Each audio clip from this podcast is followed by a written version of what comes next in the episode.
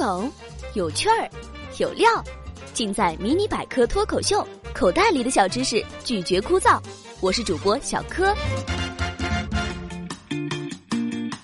前不久，网上流行给九零后安插各式各样的标签和特征，熬夜、脱发、油腻、老阿姨等等。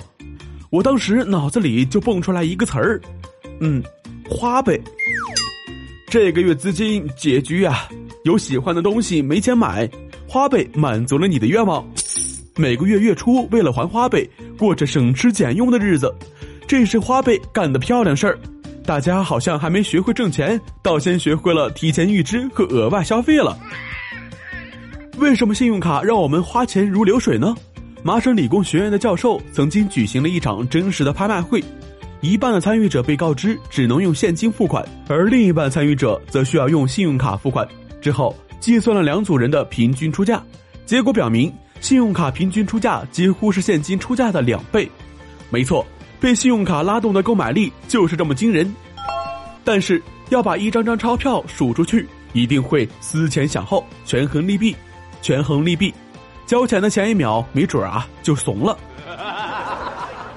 刷信用卡时就不知道哪来的豪气，先忘记自己只是个只有三位数存款的穷苦人，先刷了再说。这就是我们自欺欺人的鸵鸟心理。我们明明是有理智的人啊，怎么会被信用卡牵着鼻子走呢？原来脑岛区并不明白信用卡的工作原理。脑成像实验表明，刷卡真的会降低脑岛的活动水平，而脑岛是与消极情绪有关的区域。然而，信用卡却把交易行为简单化了。这样，我们实际上就不容易感觉到花钱的消极面了。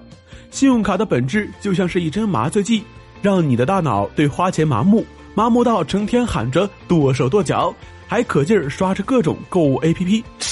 很多人就深陷在买买买的泥潭中不能自拔。还有卡奴为了还账，信用卡快集成了扑克牌，每天一睁眼就是负债的一天。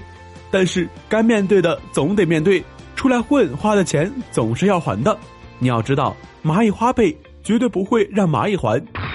信用卡在满足我们日益膨胀的欲望时，扮演着一个十足重要的预支角色。不过，这笔痛痛快快的购物清单，最后还是要自己买单。听说最暖的衣服是口袋塞满钱的那种。在这个臃肿饱胀的年关里，坚持合理消费，让内心的物欲轻盈一点，让口袋里的现金丰盈一点吧。对，好了。今天的节目就先到这里了。今日互动话题：信用卡的出现对你的生活产生了哪些影响呢？快来和我们分享一下吧。